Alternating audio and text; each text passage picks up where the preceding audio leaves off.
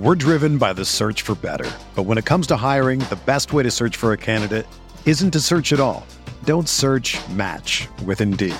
Indeed is your matching and hiring platform with over 350 million global monthly visitors, according to Indeed data, and a matching engine that helps you find quality candidates fast. Ditch the busy work. Use Indeed for scheduling, screening, and messaging so you can connect with candidates faster. Leveraging over 140 million qualifications and preferences every day, Indeed's matching engine is constantly learning from your preferences, so the more you use Indeed, the better it gets.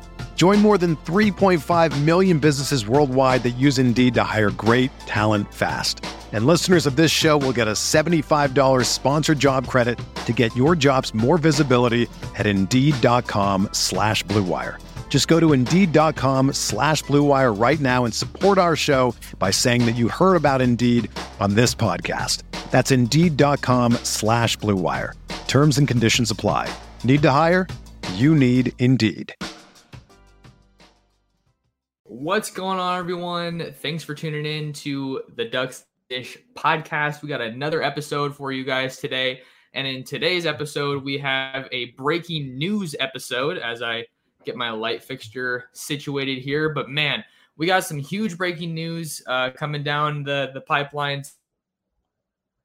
Uh, and that is that uh, USC and UCLA are reportedly moving to the Big Ten Conference as soon as 2024. That uh, story first reported by Jon Wilner of the San Jose Mercury News. Shout out to San Jose. If you guys have been rocking with me for a while, that's my hometown. So kind of cool to see someone from from my uh, neck of the woods breaking that story. But man, there is so so much we can talk about with with this huge news. We're going to talk about how it affects the Pac-12, college football, and of course, we got to talk about how it affects the Oregon Ducks as we always do here on the Ducks Dish podcast. But joining me today, I got Graham Metzger.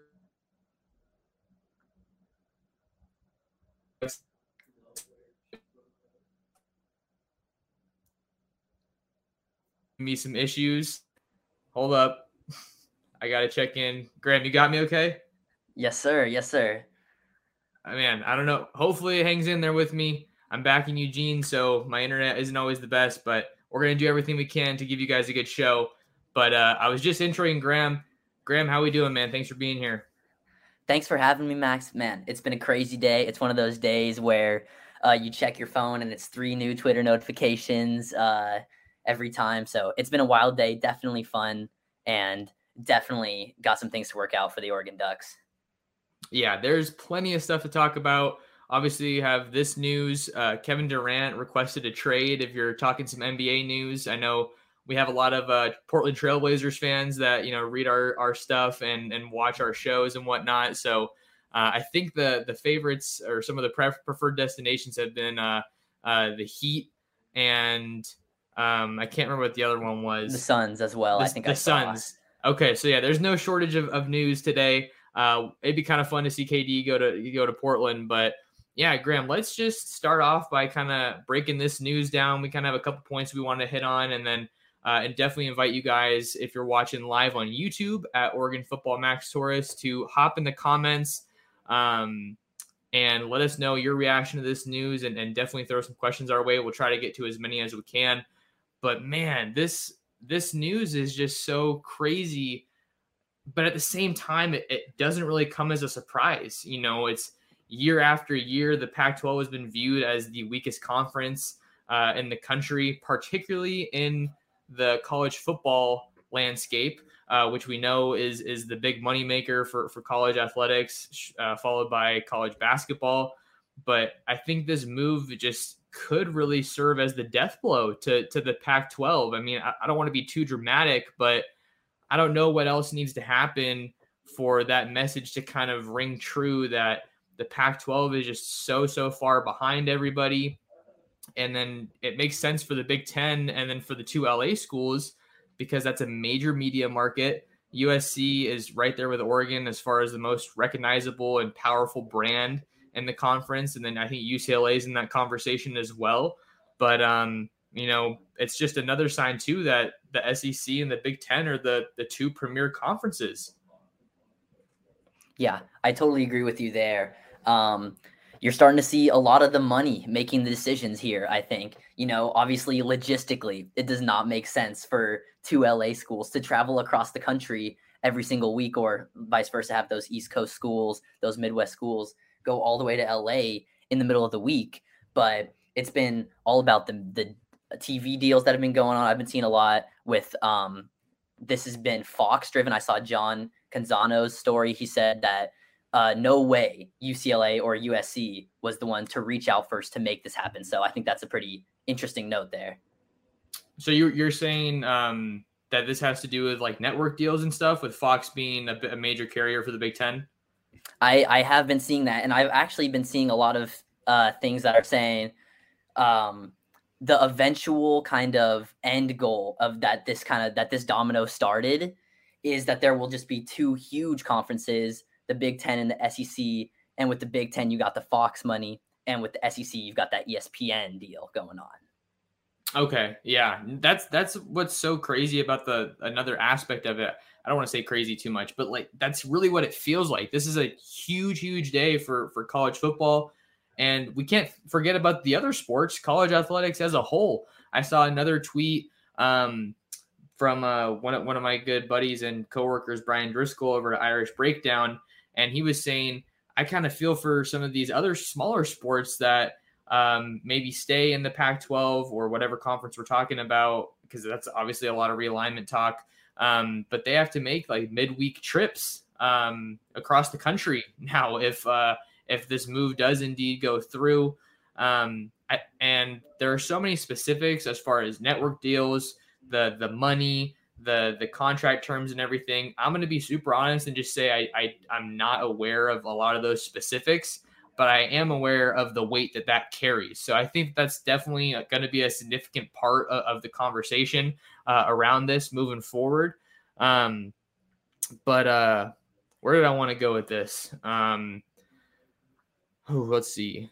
I'm trying to think if I want to go, you know, just still talk about USC and UCLA I think that's what I was thinking. So just talking about USC and UCLA, and then kind of go bigger Pac-12, and then and then Oregon, uh, obviously being a, a main focus. So starting with USC, I think this is really interesting because a lot of people were saying when Lincoln Riley went to USC that he was afraid of the SEC, and then now you see this news coming, and it's like, oh hey, here's the Big Ten for you. You want an easy situation, allegedly, reportedly, whatever.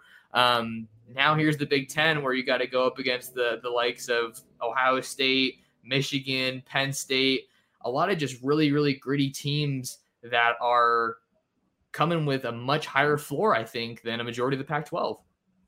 Definitely. Um, I think I think you hit it right there. There's that famous quote from Lincoln Riley. I wasn't running away from the SEC. I was running to USC. And really, when I saw this news, the first thing that I thought is, did he know about this? Did he, did Lincoln Riley have some sort of idea whether you know this was this already in motion? Was my big question uh, to Lincoln Riley. Whether we get the answer to that, you know, I'm not sure, but it definitely feels like it could have at least been a possibility, and that could certainly be a reason for the big move for him.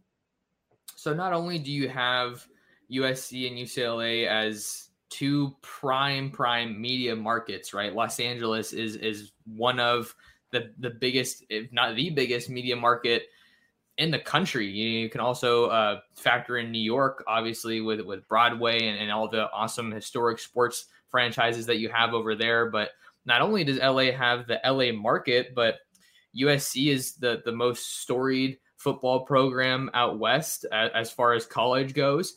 Uh, UCLA has, has, definitely had their moments as well, not nearly to the extent of, of USC and Pete Carroll heydays, but they're they're uh, you know a notable program, and and obviously you have US uh, UCLA and USC basketball. UCLA basketball is definitely uh, I think more well known and respected than, than, USC, but USC in recent years has really been kicking it into high gear, getting a lot of high profile recruits, making runs in the NCAA tournament. Uh, Graham, you you grew up in Southern California, so uh, maybe a cool angle to take, you know, just to get some of your perspective there. Did you grow up going to any of these games? Like, what, what's your kind of reaction to these two schools in particular? Yeah, man. Uh, I, I grew up Long Beach, California. So everyone around me, you're either a UCLA or a USC fan. I uh, kind of went more the UCLA side. Um, But there's no doubt. I mean, when I was growing up, USC, football powerhouse, UCLA, basketball powerhouse. I feel like in the past, like maybe decade, maybe five years, almost seen a little bit of a switch. USC's coming back, certainly in football, but they've been increasing a lot in basketball, getting really good recruits. Evan Mobley, you know, one of the best young players in the NBA straight from USC.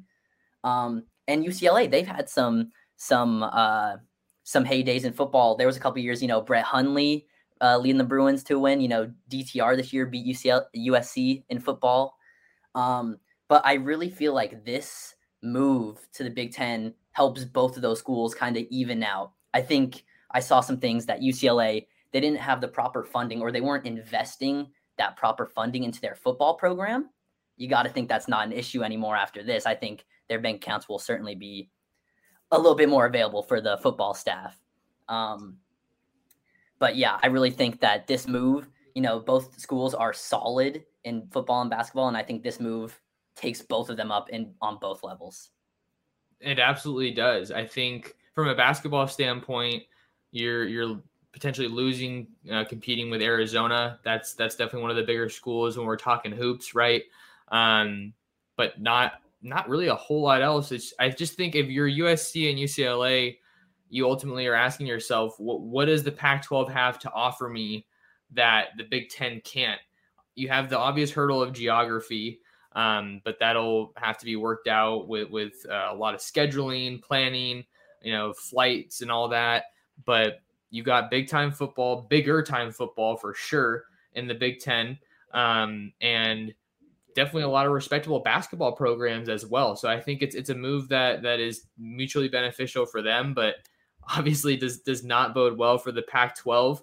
Um, man, it's it just feels right now like uh, like the Pac-12 is on life support, and I think a lot of it, not necessarily like right now, but I definitely saw some tweets about it. People were saying, you know, Larry Scott kind of laid the foundation for this, not because it's all his fault, but I think we can all agree that it was just such a poorly ran conference. The the, the media rights deals were an absolute mess, uh, which resulted in a lot of the te- the top teams in the conference not getting exposure, or even the bottom tier teams not getting good exposure, which which ultimately hurts you in, in the long run. If if people can't watch your games and can't tune in, you're not getting that exposure. Um, so that set them back. I, I mean, I got a feel for for George Kliavkoff because I felt like there was a lot of confidence uh, with with him and kind of the direction he could take things, kind of just being a an entertainment guru, you know, from all his work in Vegas. But uh, but now he's kind of getting blindsided by this. Yeah, blindsided is the perfect word, but uh, it's it's tough to feel bad for him just because I feel like a commissioner should be privy to this type of thing. Um, in James Crepea, he talked to Kliavkoff earlier in the month, and he said, "quote He is absolutely not worried about schools being poached." And so, saying something like that just a month ago, it's it's hard to have sympathy. And you know, uh, I've seen people mention the alliance that was made a bit ago between um, the Big Ten, ACC, and Pac-12, and that was like a handshake agreement. Yeah, gentlemen's agreement. Yeah, yeah, and how good? I mean, I guess we're seeing today how much a gentleman agreement is worth in the big media industry. You know, yeah, about about zero. Yeah, it's that. That was another talking point that I thought about. I'm like, oh well, that was uh, that was nice while it lasted. There was uh, you know some cool tweets and some some cool graphics about look at these matchups we could get, and then this this news breaks and it's like okay, well that's obviously not happening. Um, but yeah, I think all the crazy responses that we've seen just I think really fire off a lot of interesting talking points. Uh, and we have some people in the comments that are already you know saying some stuff. So I think I want to pivot a little bit and tackle some of these questions, Graham. Um, let's see. So we got the first one from Christopher. Uh, Christopher asks Max two thoughts: Can the Ducks stay in the Pac-12 or the Pac-10, or is it dead? And or can they add BYU and Boise State to keep it semi-competitive? And then he had another one or can slash should they look at other conferences or maybe go independent? Yeah, this is a, uh, mean, this is like kind of a bunch of different questions into one, and I think kind of what I was hoping to tackle throughout throughout the episode. So um, let's just start. Let's just start with the first part. which is kind of asking, you know, can do, do, the Ducks stay in the Pac-12 or, or the Pac-10? Um, I, feel like if, if you're Oregon, you you got to be trying to get to the Big Ten. I think that's kind of a best case scenario right now for the Ducks, uh, given that the the Big Ten is, has obviously elevated themselves far and above the the rest of the other conferences, like the the ACC and the Big Twelve, obviously, and of course the Pac twelve. I think that's kind of a best case scenario for them because it gives them a lot of really high quality matchups within the Big Ten, uh, a much more competitive conference that's a lot more well respected um, than than the Pac-12. But it certainly wouldn't be easy uh, for them to to kind of get. I mean, here's here's one of the things that I think. You know, you could make the argument for staying in the Pac-12 because it's winnable, right? That's your easiest path to the playoff, but how long have we been hearing that since the college football playoffs started? And it's it's so hard every year to to go undefeated and run the table. So I feel like it doesn't make sense to roll the dice and stay in the Pac-12. The immediate reaction, gut reaction is is you got to hope you can get into the Big Ten, which isn't a given. Yeah, first of all, definitely not a given. Um, you know, there's rumors that they will accept more members in, and as the years go on, maybe there will be more opportunities, but in no way given. I think um, just off the like to answer the first part of that question, they can't stay in the Pac 12. Going out to Georgia and hiring Dan Lanning, who just won a national championship, you know, keeping coaches like Altman, Kelly Graves that have such a good winning record. How can you tell those coaches, the players that want to come here, how can you tell the boosters that you're okay with taking a step down in competition, that you're okay with maybe not getting to the highest level? And the only way to stay and keep going to the highest level is to compete with these teams, not just in an actual game, but with recruits, you know? Um, so I think if you're AD, Rob Mullens, um, if you're any Oregon fan, you have to be hoping for the Ducks to get out of the Pac 12. Yeah, I, I totally agree. And I think that one of the interesting angles that I've seen with this is kind of another coupling, right? Uh, and I feel like like with another school, like a Washington, for example, uh, you know, big time Pacific Northwest rival, Pac 12 rival for the Ducks. And I think it makes a lot of sense. And there's some reason for optimism that Oregon could go to the Big Ten. And I'm going to tell you why. It's because you don't want you don't want USC and UCLA to be geographically isolated, right? It doesn't make it makes this move make more sense. It makes it more realistic and doable if you have some of those West Coast games that are, are still going to continue some normalcy from a scheduling standpoint, from a traveling standpoint. Think about how hard it is going to be for fans that continually travel, uh, you know, across the country week after week. And we, to Oregon fans' credit, they are a fan base that travels pretty well. Um, so that's obviously something that that you have to keep in mind. Um, so I think that Washington makes a lot of sense because you have the Seattle market, which is probably the, the biggest market in the Pacific Northwest. Not to, to knock Portland, but I, I think we can kind of agree on that um, with, with uh, kind of how that stands. But that question of a pairing is really interesting because it kind of made me ask the question how, do we rank the the schools in the Pac 12 in terms of the premier brands? We got USC up there. UCLA, obviously, like that that that was just legitimized by this report, right? By this move. But Oregon's mm-hmm. obviously there uh, with with the connection with Nike. But after that, I feel like it's a little bit of a toss up. You have Stanford and Cal in the Bay Area, and that was another another kind of situation hypothetical that I saw. Uh, what does the Big Ten just take over California and, and have four West Coast matchups, uh, four West Coast schools that they bring over with them? well, what do we think about an, an Oregon Washington pairing or another school that might make sense for the Big Ten? I think that Washington certainly makes the most sense. Um, USC and UCLA, they have the benefit that they're both huge markets.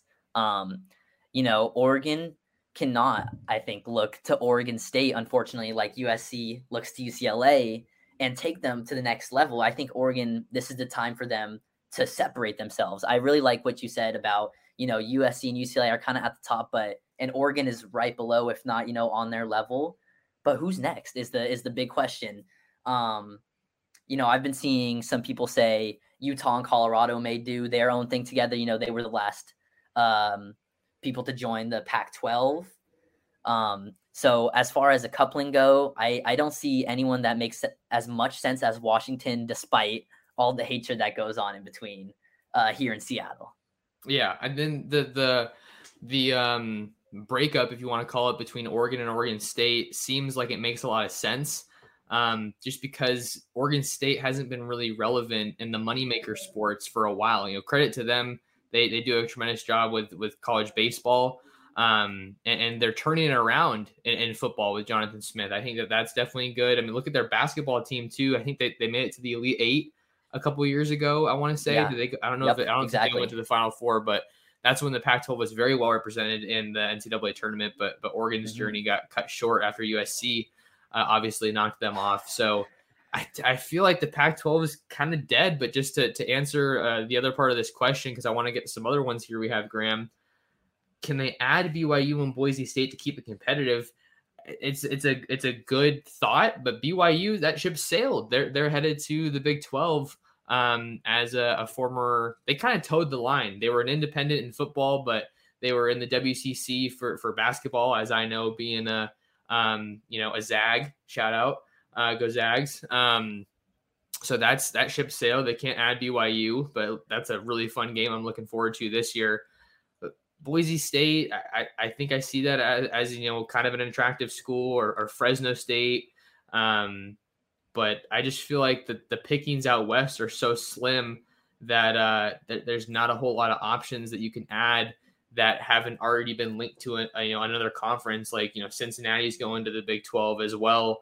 Um, so it, it it's just such a tough deal for, for the Pac 12 and I, that's why I feel like you know back to what I was saying in the beginning. It feels like it's kind of a death blow. Definitely, I I totally agree with you. Um, kind of I'm focusing a little bit more on the other part of that um question, talking about you know possibly going independent. Um, I really don't think that being independent will be an option for Oregon or any school in this new landscape that's being created. You know, building these mega conferences that are supported by these long TV deals, it just seems so hard for a school to stay independent um, without you know that backing, that funding that these other schools are getting. How are they supposed to travel all across the nation? You know, it seems like the days of the independent, at least in my eyes, are about over. It's a it's a cool little scenario to think about because the most notable independent is probably going to be Notre Dame, right? They've done it. They also, but think about what's allowed them to do that. They they had that that um rights deal, the media rights deal with NBC, I believe, for for their football games. Um, so they they had that guaranteed exposure. But to that point, if you're looking at teams within the Pac-12 or perhaps even nationally, I feel like Oregon is one of those teams that might be a little bit more realistic for them to go independent because of the power of that brand, the power of that O, the Nike connection, having Phil Knight um, as obviously a very distinguished alumnus and, and donor. Uh, I'm not sure I would say that that's the desired outcome. I think if I just kind of had to rank it right now, I would probably say Big Ten, and then I, I don't know if I'd say Independent or Big Twelve, um, just just because I don't know. I, I'm kind of trying to just pour out my my thoughts here, and it's just like blah, some a little bit. um, but you have Richard Garcia here saying uh, Oregon to the Big 12, so that's a little bit what we're talking about. But I want to wrap up my thoughts on the independent route. I think the one benefit of the independent route is that it still gives Oregon the flexibility and the ability to schedule these huge games. Um, you know, even though Notre Dame has been independent and they've caught a lot of flack for it, they've still been able to go to the playoff uh, and they've still been able to to schedule some some really strong teams. They have those rivalries with with uh, um, USC and Stanford. They're going to be playing Ohio State next year. Um, so I think that that's a little bit of a blueprint that you can turn to. But at the same time, let's not kid ourselves. Like that is Notre Dame. Like that is a mm-hmm. very very well established and respected school. A school that's won national championships, something yep. that Oregon hasn't done yet. And we know that that affords you kind of additional respect, clout, opportunities in today's uh, world of college athletics. So I think the independent is maybe independent route is maybe a little bit more doable than people think, but I'm not sure I'd go as far as saying it's ideal. Yeah, definitely. It, I think uh, you bring up some really good points there. You know, Notre Dame has that really strong history, and even if Oregon, you know, I think you're right in that Oregon is one of the schools that does have a brand for themselves and could actually do that. But will the boosters, will the directors uh, in charge of the Oregon Athletic Department programs go for that? I would be certainly surprised when there's so much money being passed out to USC and UCLA, who we were just rivals with, you know. Yeah. So and and you got to see what kind of media rights deals would, would be in place for that. I don't think that's really a gamble that you want to take right now when you see how rapidly college football, college athletics are are changing. So, heck of a good question from Christopher to kind of start things off here. Uh, Matthew saying, I've been saying for years that the Pac 12 better expand or it will die. They can't stand pat. Well, it happened. The Pac 12 is dead. Um, yeah, that's, I mean, it does sound pretty dramatic, but it's it's definitely realistic. It, it feels like that's kind of where things are are headed since they didn't expand. But yeah, like I said, how, how many teams could they or schools could they have brought in that would really have helped that much? Because it's just a, a problem that they've been having for a while. It hasn't been uh, a, a, strong team, sorry, a strong conference. Matt, Matt continues saying uh, Oregon and Washington are screwed unless they can get to the Big Ten. That's why Graham and I were talking about, you know, potential pairings going to the Big Ten uh, along with UCLA and USC. And then other one he has here is only possible solution to keeping the Pac-12 is letting Stanford go independent and bring in BYU, Baylor, and Texas Tech. What, what do we think of that? First of all, let me say I appreciate you, Matthew, for uh, giving out names Baylor, Texas Tech. I think uh, he, he says Oklahoma State a little bit later as well. I like these names. These are better than the names that got pitched whenever we used to talk about a Pac 12 expansion. Whenever we used to talk about a Pac 12 expansion before today, it really felt like, you know, adding some Mountain West schools in, you know, your BYU, San Diego States, maybe. But that's not the step that the Pac 12 is looking to take. And on the other side of this, I don't think that's the step that Texas Tech and Baylor want to take. I think definitely after today, the Pac 12 is a step down from the other conferences from Big 10, Big 12, SEC, and ACC. You know, I don't think it's it's hard to say it's a Power 5 anymore after today. It goes back to what I was saying when we were first talking about USC and UCLA. It's like what what does the Pac-12 offer me that I can't get in the Big 10? Other than geographic location, not a whole lot. Um, and I like the names of these schools. I think they definitely make the Pac 12 more attractive, especially provided that Oregon can stay in this scenario. But like I said, Baylor, or sorry, BYU is already going to the Big 12, and then Baylor and Texas Tech, I, I don't see why they would want to, to go to the Pac 12. They're, they're already in a good situation. So why would they knowingly go into a worse situation? It's just, I, I really find it kind of a hard, t- a hard sell uh, for them. Another school that he mentioned was Oklahoma State. So I, again, I feel like the Big 12 wasn't like amazing as a conference, but it looked like it was a heck of a lot better than the the Pac 12 after all the you know unfolding that we've seen here in uh you know the recent the recent uh, years and and just the past year. The past year has just been so much change for the Pac 12 it's it's been nuts. Uh so I, I, like these teams. I think I'm with you Graham but but I, I I think it's too little too late. Um if if we're talking about that being a realistic possibility uh, for for the Pac-12. Got another question from from Tyler Young. Shout out to Tyler Young, one of my one of my buddies uh, back in the uh, Bay Area. Um, went to Oregon. Tyler's question: How do you feel about college football creating two mega conferences, Big Ten and SEC? And then the follow up question: Would they have to expand the playoff even more? So let's attack the first part first um, here on this question how do I feel about CFB creating mega conferences? It's it's just it seems like this is such a hot button issue because you hear the word mega conference and I feel like it kind of just off the top has negative connotations because it's it's just not what we're used to. But given the the results that we've seen on the field since the inaugural college football playoff, um, which featured SEC, Pac-12, and Big Ten teams, um, and ACC teams. I, that's why I feel like there was so much reason that that could work because you had the blend. You had four of the five major conferences represented with Oregon, Florida State, Ohio State, and, and Alabama.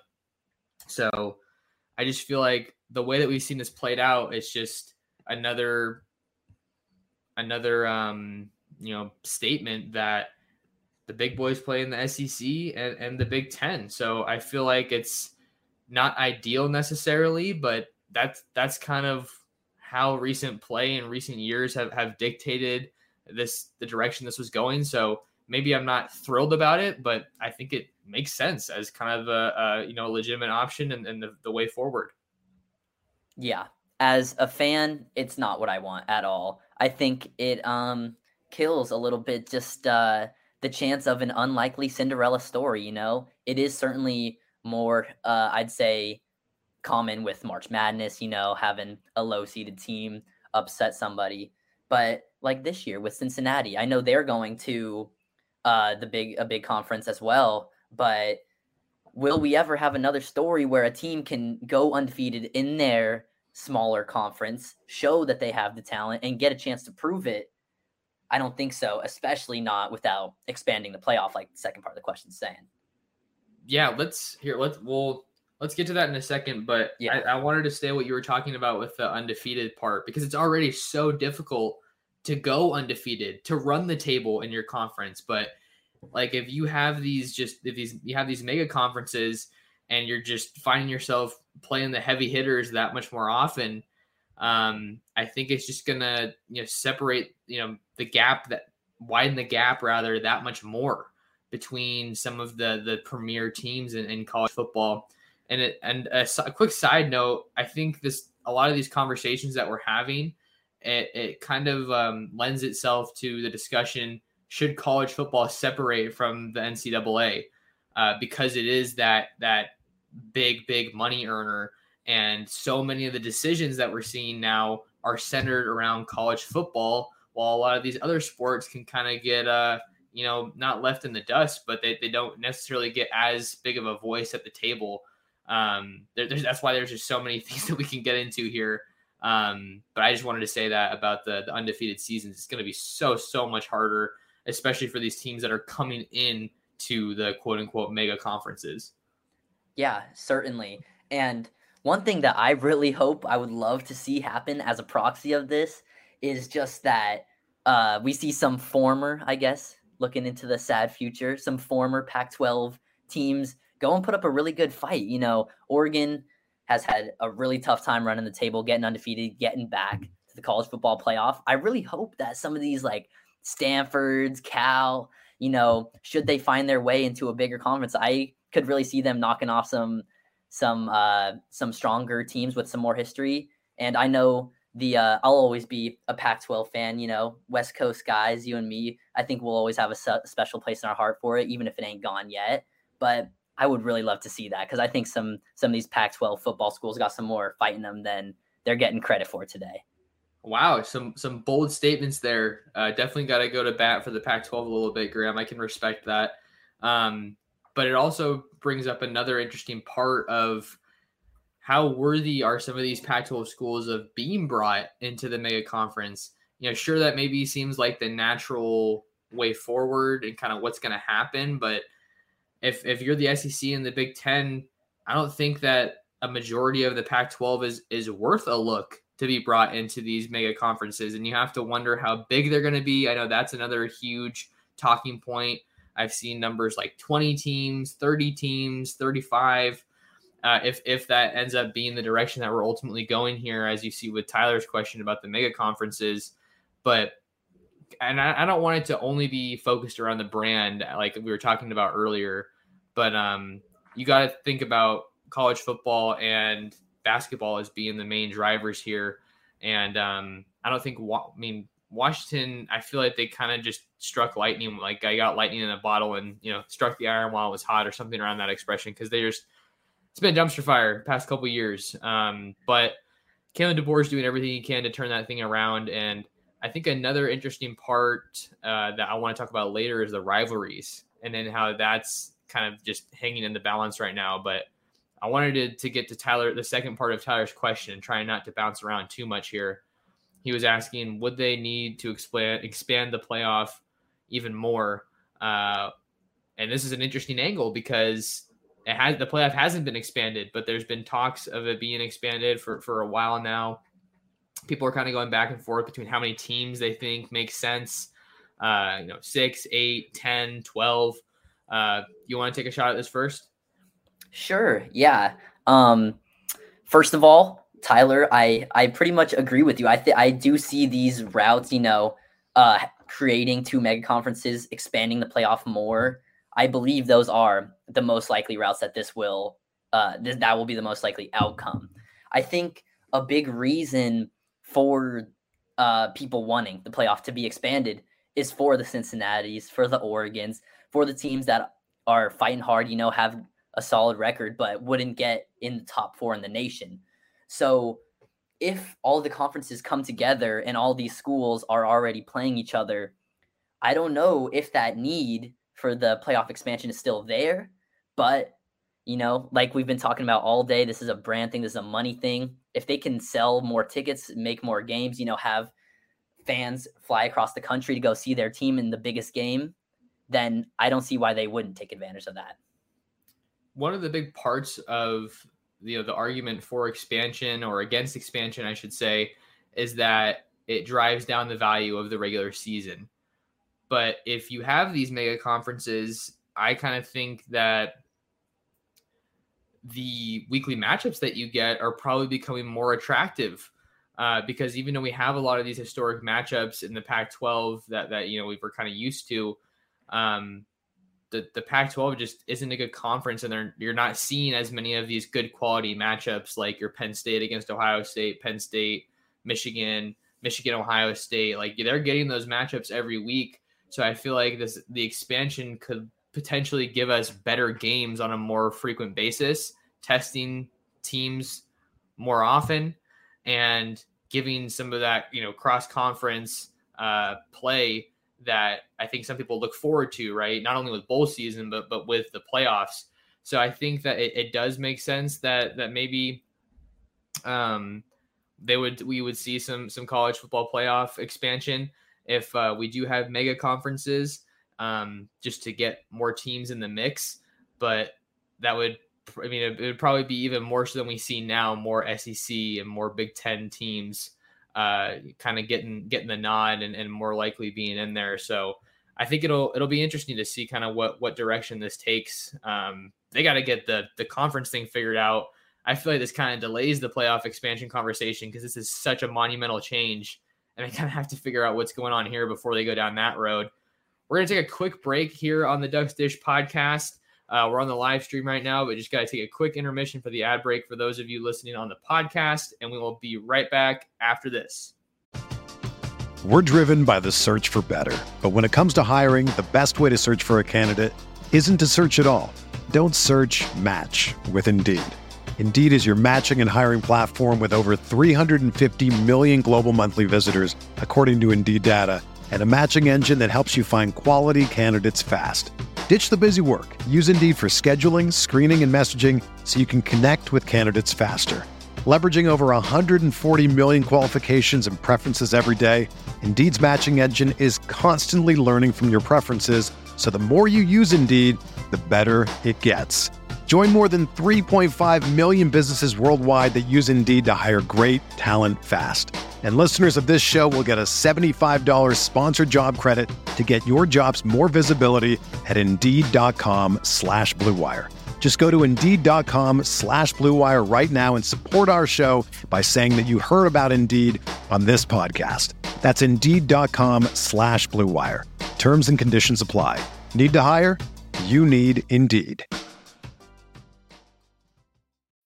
When you need mealtime inspiration, it's worth shopping Kroger, where you'll find over 30,000 mouthwatering choices that excite your inner foodie. And no matter what tasty choice you make, you'll enjoy our everyday low prices, plus extra ways to save, like digital coupons worth over $600 each week. You can also save up to $1 off per gallon at the pump with fuel points. More savings and more inspiring flavors make shopping Kroger worth it every time. Kroger, fresh for everyone. Fuel restrictions apply.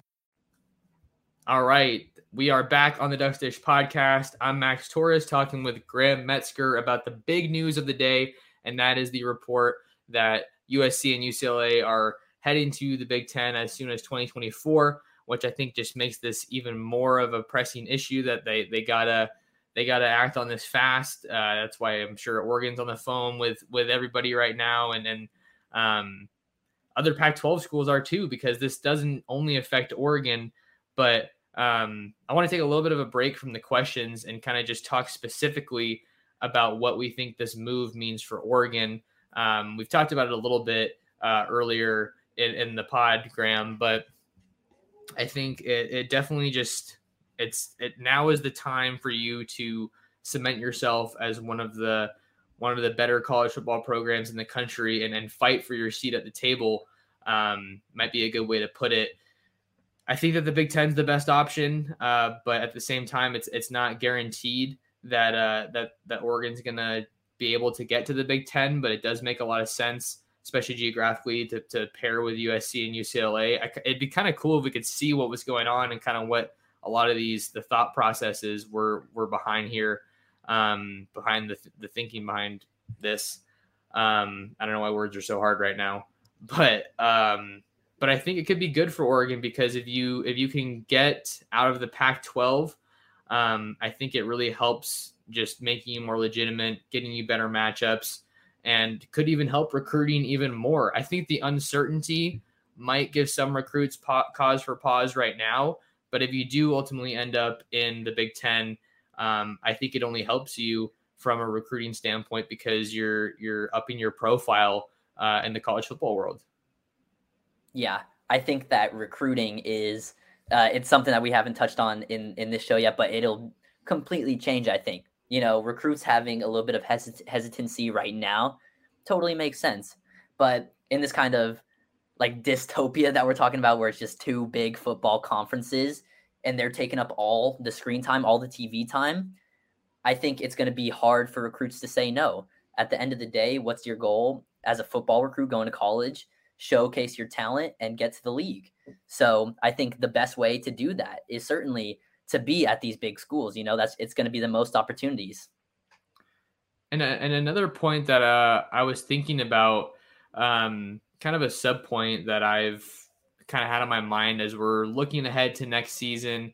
Dan Lanning's recruiting with this new staff. Uh, I think they're really set up to to have an awesome month of July. A lot of Oregon fans are like, "Where are all the commits? Like, what's happening?" Like, the staff isn't doing well. I wouldn't say a lot, but I'm definitely seeing it on social and in my mentions a little bit more.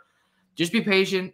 I, I do think that that Oregon has some some good things coming coming for them on the recruiting trail. You know, based off the intel I've gotten and the people I've talked to, recruits I've talked to. So be patient; it'll come. Um, but what I was going to say is this was already such an insane time for Dan Lanning to to get his first head coaching opportunity. Uh, you're coming off that national championship. You're going to Oregon Maybe something that's interesting to talk about again is Oregon's championship window. It, it kind of feels like it's the next, you know, three to five years. Does does that get narrower or shorter with with a potential move to the Big Ten or the SEC because your path to the playoff could be a little bit more difficult potentially, depending on expansion? I just thought that was so crazy. Like Dan Lanning already had so much on his plate as a first year head coach coming to a school like Oregon with the expectations as high as they are. Um, and, and I just think it's kind of something I want to throw out there in the conversation. Yeah, I I think that this uh, frame, this time span before 2024, uh, when that deal comes final, I think Oregon has to go hard and try and at least uh, get, you know, in a more prominent bowl game. I'd say the Rose Bowl at least, which I don't even know. I want to think about what would happen to the, my dear old Rose Bowl um, at, you know, I I already liked it being like the the biggest bowl game. Obviously, it's been a long time since the Rose Bowl really was the granddaddy of them all. But my my love for the Rose Bowl aside, um, yeah, I think Oregon has to go now. They've got a lot of good guys coming in. You know, hit the transfer portal hard with Bo Nix. I think that if you're landing, if you're the Ducks, keep going hard on that transfer portal. You know, the recruiting will come certainly. We've seen some. Uh, I've seen some good reports for Oregon uh, lately, especially around Dante Moore, the five-star QB. So I think that na- there is no better time for Oregon, and not only is it the easiest time right now for them to get back to that college football playoff, which is of course the goal, but I think a successful year or two right now will go a long way in helping Oregon into the next conference they move to. That's a really good point uh, because obviously this move isn't going to be established this season. So maybe you hear this and that makes this season that much more pressing. You gotta you gotta do what you can uh, while you can while you're still in the Pac-12. And I think this just brings back the point again why I feel like it was so frustrating to to watch Oregon at times last year because you see how how low how low people think of the Pac-12. You know how they have, like they have no respect for the Pac-12, and there were so many games, Graham, where where the the guys uh, the Ducks barely won, and if they go into the Big Ten and they're facing some of these teams that just have such a higher floor, it's going to make it a lot more difficult on, on a week to week basis. So I think that's kind of a cool thing to think about is um, is that they gotta they gotta ball out while they can now while the competition is still as bad as it is in the Pac-12. So that's kind of a funny you know perspective to to take as we kind of uh, really get. I think we're under the two month mark now as we really get closer to uh, college football. July coming up here is going to be the last month without college football, hopefully this year. Uh, so that's kind of a relief to say. Certainly, you know, uh, outside of all this, certainly just excited for some college football to be back. It's best time of the year. Um, but yeah, you know, I think we kind of looked at both sides of that. You know, I was saying maybe, oh, the Pac 12 schools deserve a little bit more credit. You're saying, and I agree with you certainly, that, um, you know, it is a lower field of competition. And at the end of the day, there, I don't think there's any debate that the Pac 12 in football certainly is lower competition than these big conferences. Um, but yeah, Oregon's had some killer games. Just hearing you talk about, you know, Oregon barely winning, I think about the game against Arizona State um, when Herbert in Herbert's senior year. I think about certainly Stanford's game this year. Um, yeah. So if Oregon wants to show that they're big conference ready, no more of those uh, late game PIs, I think. Yeah, and, and you want to get to a great bowl game. I, I was just talking about this the other day um, that the Rose Bowl is great and all, but for Oregon, and I think Oregon fans too, it's not enough anymore. You, you got to get back to the college football playoff, and this whole wrench being thrown into everything with with uh, another huge conference realignment domino begs the question: What happens to bowl season? I mean, there, there was so many. There are so many matchups that are you know Pac-12 versus Big Ten, Pac-12 versus you know insert other conference here. That could just you know make things even more wild uh, because we're not going to know how uh, how do how do we decide how does college football decide which teams play in which game.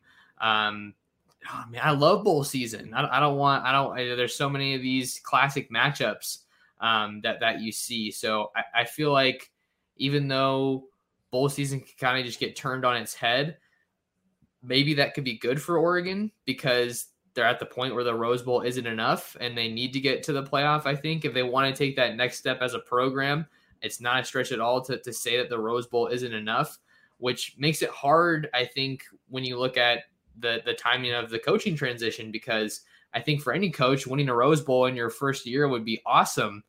But the expectation level just keeps getting higher.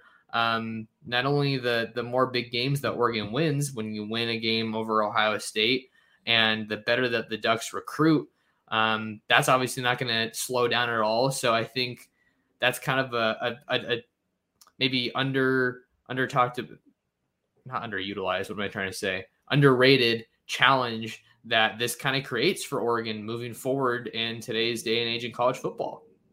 I agree, and a little bit branching off of that point.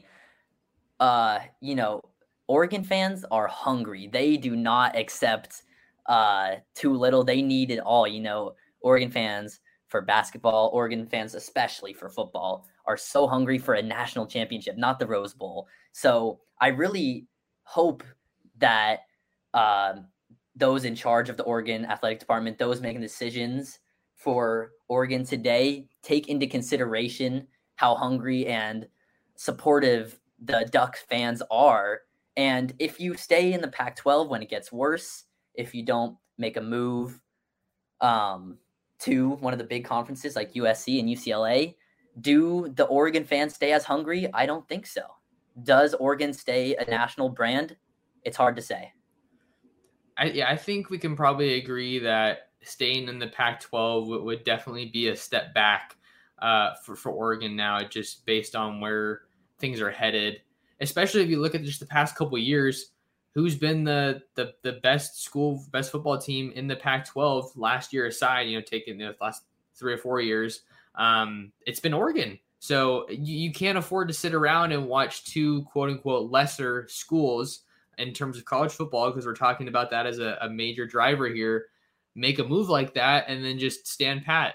Um, I think that was another comment that someone made earlier in the the live stream that Oregon can't afford to stay in the Pac-12. It just it would be it would be pretty detrimental, I think, to kind of where they're trying to get the program, right? I think that's what you've got to look at. Program, excuse me, program podcast.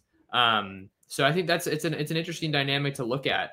And to Oregon's credit and the fans' credit, there was a study that was out. I think it said that they have the seventh largest fan base in the nation.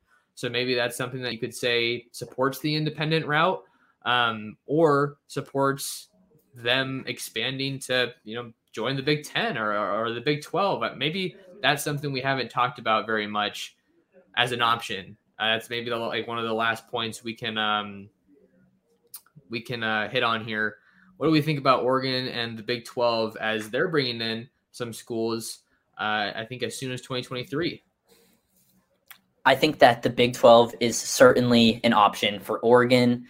I don't see the Big 12 um, hate, honestly. I don't think I understand it. I still see the Big 12 as one of the premier conferences, not only in football, but you know, gotta we gotta look at basketball too. I think they are excellent in basketball. You know, they just had the champion in basketball with Kansas. Yeah, and, and I think from the from the Big 12 standpoint, you got to look at this as a golden opportunity to give Oregon a call. You're about to lose your top two schools, your top two brands in Texas and Oklahoma. Um, you know, that's a whole nother discussion. How are they actually going to fare in the SEC? Um, but man, that would be an awesome way for the Big 12 to to kind of continue to boot to boost itself up um, with, with schools like Cincinnati and BYU coming in. If you can get Oregon, I think that would be a good situation. Um, again, you obviously have the challenge of, of geography with a lot of these schools uh, kind of being you know more Midwestern, going all the way up to Iowa with, with Iowa State. But I think maybe the more I think about it, I, I kind of feel like right now, and again, this is kind of like a rapid reactions podcast, and we're gonna have to sit with a lot of these things, do some research, talk to some people, and see what we think. But I feel like I kind of rank the options: Big Ten, Big Twelve, Independent, Pac, and then staying in the Pac-12, like at the very bottom. Like I think we can agree that that's not the move. Um, I think that the Big 12 clearly isn't on the same level as the SEC and as the Big Ten. But but maybe that is uh, you know one of the better options out there for Oregon. Everything's on the table now. Like that's how big this news was. Yeah, I think uh, because this news was so groundbreaking, it's not only Oregon that's trying to keep up, but also the Big 12. You know, they have to see this as um, they have to see this as not only a shock and it will hurt their brand, but also as an opportunity. You know, if you if the Big 12 goes and gets Oregon and Washington, that's a pretty solid uh, response to the Big Ten getting USC and UCLA. Yeah, and then I wanted to to reference Nick's comment here. The problem with the Big 12 is that they make the same amount of money as the Pac 12. And I think that's something that I didn't really take into account that much, honestly. Um, but and you know I appreciate you saying that because it's something that we we need to know. Um, ah, man, yeah, I don't. I feel like even though that might that's the case, I still feel like going to the Big Twelve is a better situation than staying in the Pac twelve. Mm, or is it? I, I feel like you're playing more quality opponents, so there's that there's that draw. But staying in the Pac twelve maybe allows you to keep some of these rivalries going. I know that was another comment that we got that um, not only are our undefeated records going to be really tough to get, um, but these rivalries, man, rivalries are part of what makes college football so great. Um, so that that would definitely be something that's going to be hard to keep up, kind of regardless of where the Ducks end up moving. I think they're probably going to make a move. But if they're able to bring Washington with them, I mean that that gives you the the rivalry with Washington, um, and then also that rivalry with with USC, which which would be great. So, um, oh man, it's it's tough. It's gonna be tough to see what happens and what's the time frame for this. Like, when can we expect some kind of clarity or finality? And, and what's ultimately going to be the next step for Oregon and, and a lot of these other teams in the Pac-12? I, it's wild. It is wild, and um, I think part of what has made this day so shocking is just the lack of communication between uh, the Pac 12 commissioner and the schools, and obviously keeping this deal under wraps for who knows how long. Um, just because of that, it makes it just such a shock, uh, of course, and it makes it. Um,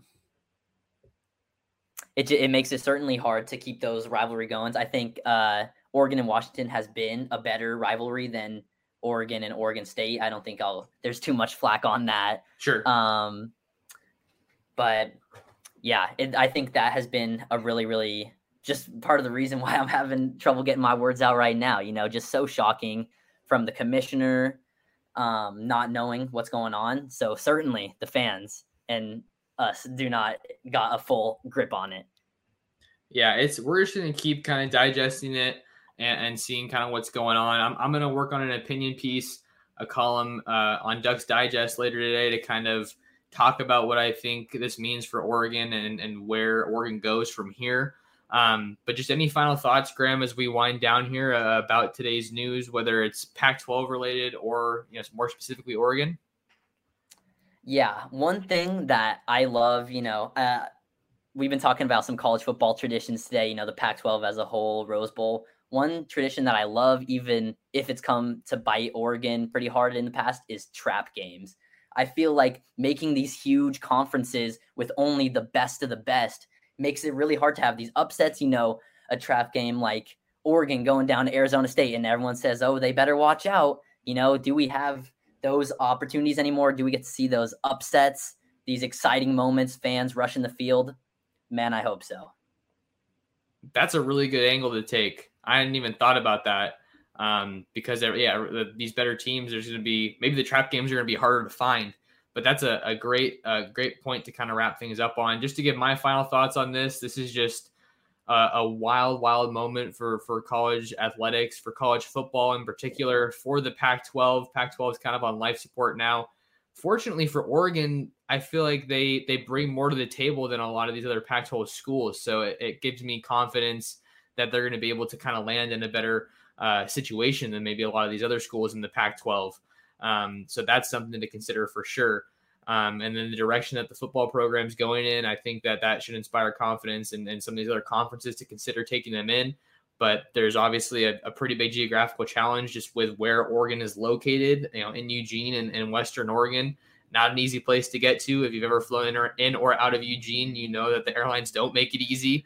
Um, a lot of the times recruits have to go to Portland and then drive down here. So it's kind of a mess. College football just really got turned on its head, and, and I'm excited to see what happens. And, and I'm gonna we're all gonna be following all that as closely as we can to keep you updated here on the Ducks Dish podcast as well as on Ducks Digest.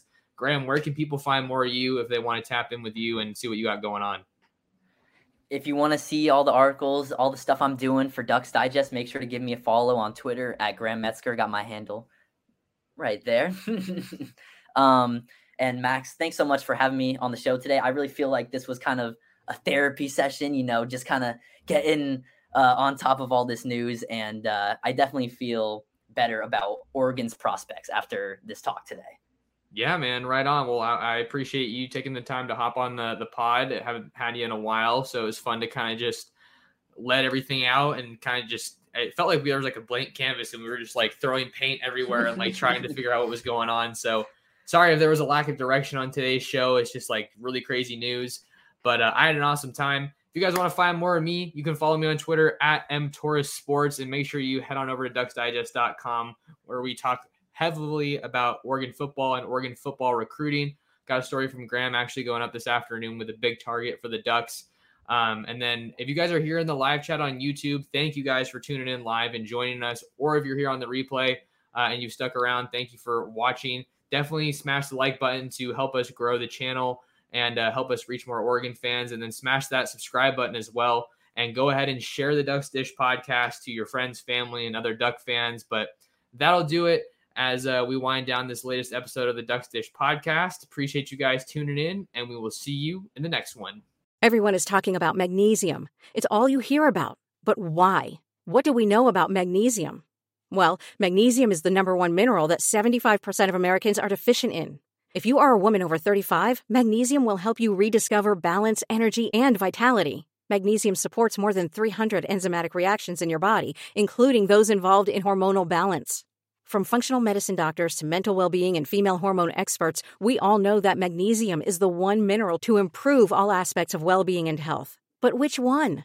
Magnesium Breakthrough from Bioptimizers, the trusted choice recommended by leading experts with seven best absorbed forms of magnesium to ensure your body receives the support it needs for overall well-being. Go to bioptimizers.com slash balance today and use code BALANCE10 for 10% off. Support your journey to wellness at B-I-O-P-T-I-M-I-Z-E-R-S dot com forward slash balance. Magnesium Breakthrough from Bioptimizers, your foundation to optimal health and vitality.